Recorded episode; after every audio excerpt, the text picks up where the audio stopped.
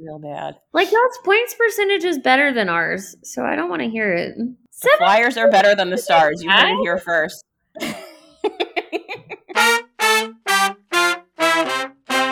Welcome to checking out the competition, Dallas Stars. We are joined by one of my top three people to do these with, Taylor Baird from Defending Big D. Taylor, how are you doing? I'm doing okay over here in Starsland.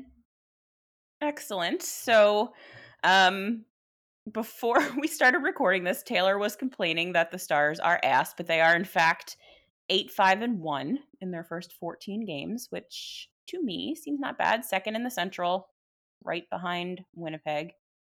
Um, before we get into the season, why don't you give us a little rundown of what the Stars got up to in the off season? So the big thing for the Stars in the offseason was really locking in some of their key players that um, were restricted free agents. So they were able to sign Jake Oettinger, their goaltender of the future, and clear cut number one now um, to a, I believe it was a three year deal at like three and a half or four million dollars, something in that range. Um, which is a nice little piece of business to see how how he does as a starter.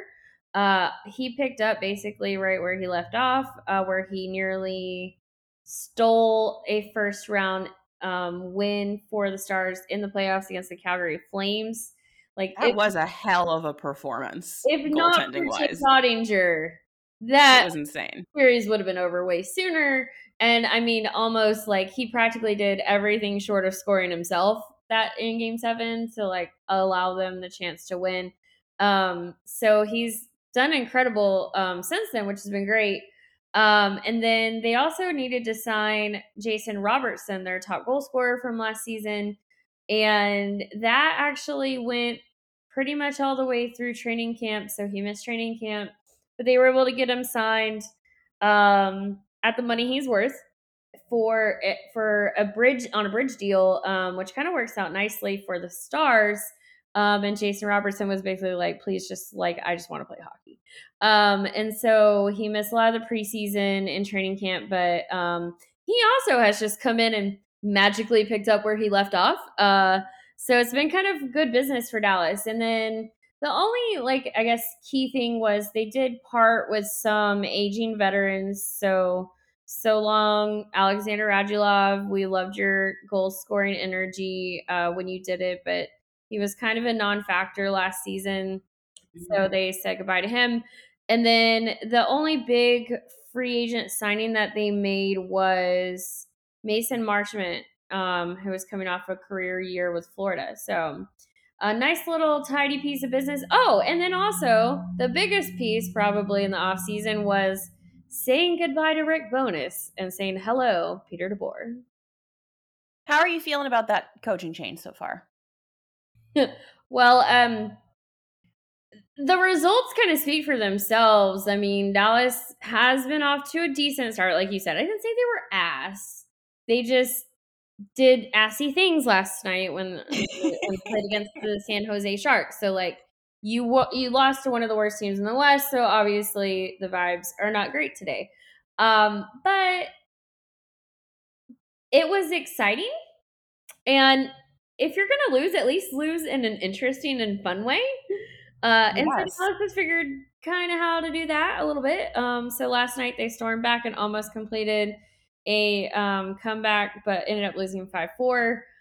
But the fact that they scored two goals in in the third period um, and made it really exciting there at the end, and were I mean without James Reimer and and I mean they, he made some 10 bell saves. So, you know, like, eh, so the, the vibes are good. Like, overall, the vibes in Dallas are good. The team is really happy.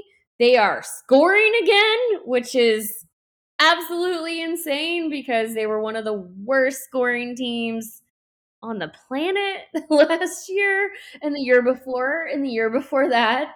it's been like a four year thing. So the fact that they are amongst one of the top offensive teams in the league is actually pretty damn impressive. Uh, and considering that the roster didn't really turn over all that much, Mhm. you pretty much contribute that to a change in system. So hello, Peter Boer.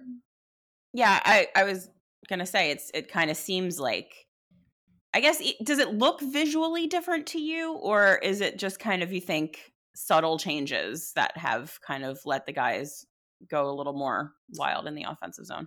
Oh no, it's a it's a very very different. Um, I mean, I think I counted on like one hand the first five games the number of times that the Dallas Stars did the chip and chase or the dump and chase uh, zone entry into the offensive zone. Uh, and pretty much under Bowness, that was the go to. That was the only way in which they got zone entries was to do that. And then he was just big on them grinding it out and and going after the puck and god they love that shit don't they? Oh my god they did. They did and i watched season after season of it. Like seventy five percent of the coaches in the league love that shit, which is you know, you know, but like Pete DeBoer, uh, like I mean, he I think even said in a press in a press conference in one of our post games or something that like that they barely ever had to do that. So what they're doing is is they're hitting the blue line with speed and they're finding ways to get guys back and creating odd man rushes and and the thing, the other thing is, is that they are very quick to fire on net when they get into the offensive zone. So they are getting a lot of chances off the rush, which are harder for teams to contend with when you're doing that all game long. Um, and they don't like try to clog up the neutral zone and and do all that you know, like trap shit that um, other coaches are very fond of anymore. So it's it's kind of fun to watch them. They're constantly thinking offense, offense, offense. But they do still have a defensive structure that, as long as they don't like lose their brains for two minutes, um, they they can figure out how to keep other teams off off the board. And I mean, they're still one of the best defensive teams. I mean, they're top ten defensively mm-hmm. against in goals against. So when you have a top 10 offense and a top 10 defense that generally leads to good results so looking at the top scorers on the team so far, it's kind of I think what you would expect if you're, you know, only a casual observer of the Dallas Stars. Like the names kind of make sense. Jason Robertson, who you talked about, Roope Hintz, Pavelski, Jamie Benn, Tyler Seguin. Um, what has been going well for the Stars? Like why I mean, outside of these guys just being really good at hockey, what is it that you think is lending them this success to start the year? Well, you know, it's really funny because you mentioned two names there where you're like, oh, that makes sense.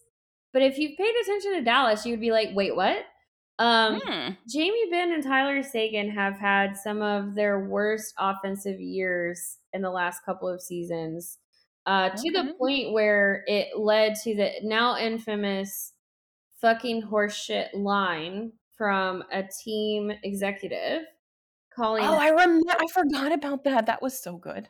yeah. Um, and so, so the fact that they are in the top five of offensive production for the team so far this season is almost a revelation, and I think that's one of the ways you can kind of say that Pete DeBoer is having, you know, a positive impact on the the team as a whole. Is the fact that these guys are back to their scoring ways. Now, granted, they're not, you know, they're not setting the world on fire. Oh yeah, yeah, yeah. almost point of point of game players, which is not an insignificant thing to have on your roster. Um, so uh, you know, when you talk about that, it's like, yeah, you expect those guys to be there, but for the last couple years, they hadn't been. And so, mm-hmm. no, a lot of that might be coming on the power play, and Dallas does have a pretty phenomenal power play going. Um, but, you know, and then also you just have this magic that was captured uh, last season between Hintz, Pavelski, and Robertson, with Pavelski um, team dad and his little children on his line. Um, like they just have re they've captured lightning in a bottle, but somehow they managed to just go out and do it every night. Um, it's kind of impressive if we're being honest. Like Jason Robertson was on a six game goal scoring streak. He had that snapped um, on Friday against San Jose, but he's on a seven point streak. Uh, game streak. He's on uh, Roope Hintz is on a seven game point streak. Joe Pavelski just continues to rack up points playing next to these these kids and and it's funny because Hintz brings the flash.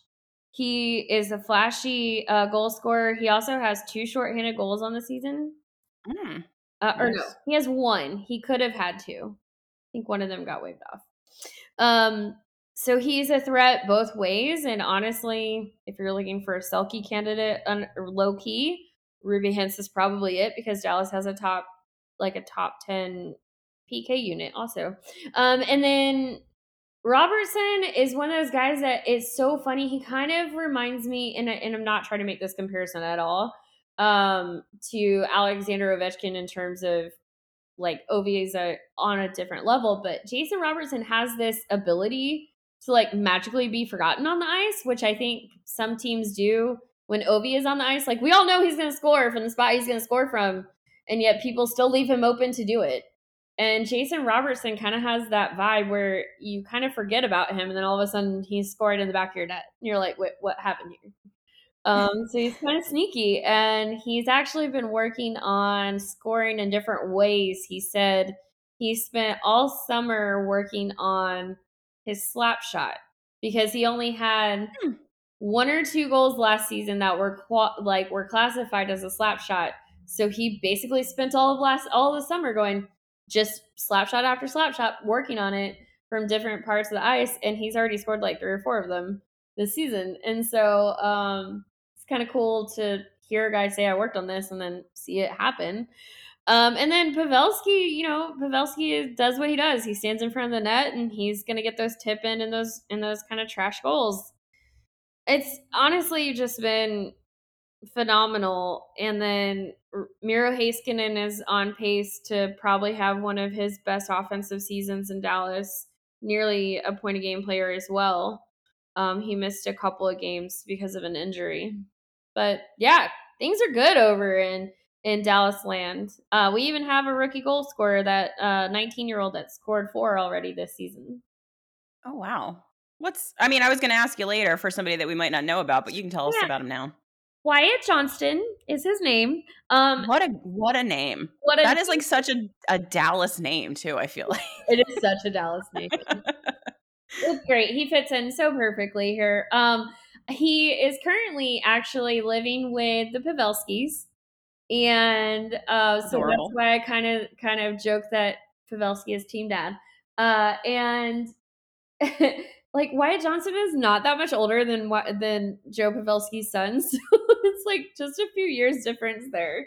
It's so funny. Um, and then at the team Halloween party, Wyatt Johnston dressed as a golfer, and then Pavelski and his wife dressed as caddies. oh my god. that is so cute. Leaning into it, and we loved it. so great. Um, but yeah, so he's actually been on the line with Ty Dellandrea, who's kind of a little shit and Jamie Benn. And so I think Jamie Benn has been kind of revitalized by playing with these young kids that are hungry and, and just are here to prove that they belong. Um, and then Ty Dellandrea kind of reminds me of a young Jamie Benn in a way.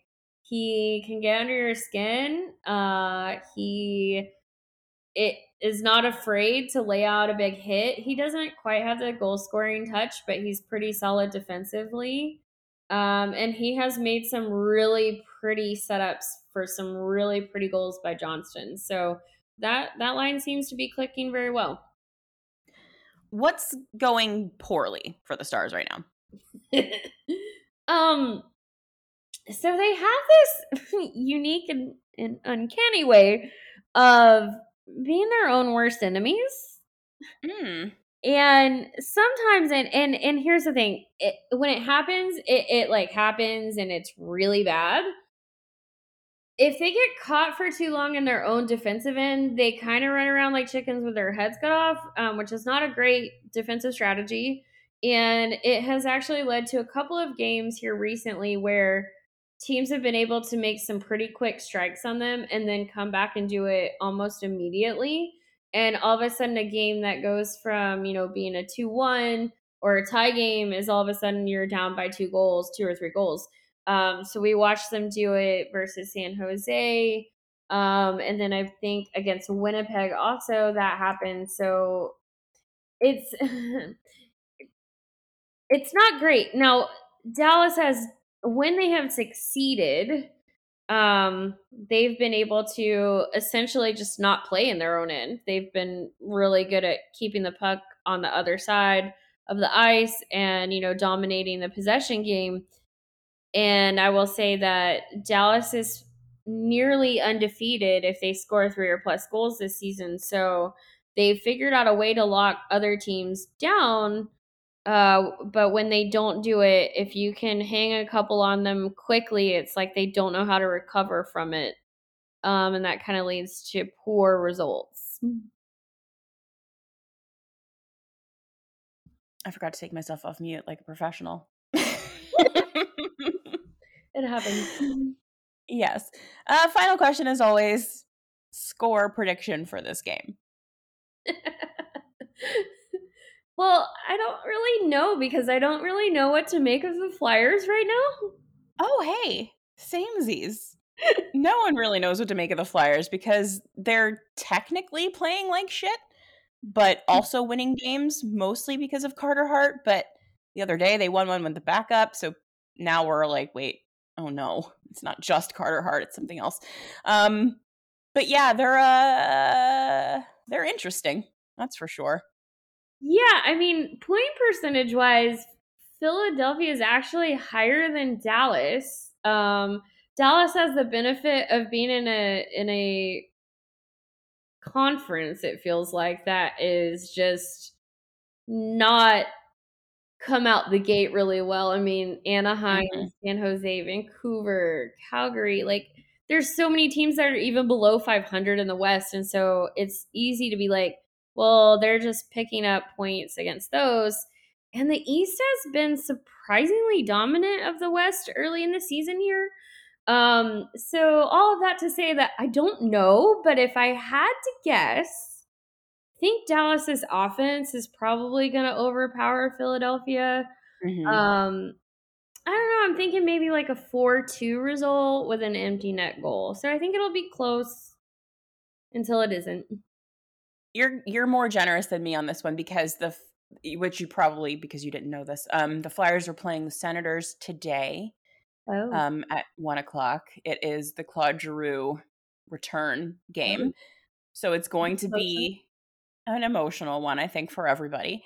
Um, that said, it will probably be one of the few games that's near a sellout for the Flyers this year, so the energy in the building should be really good.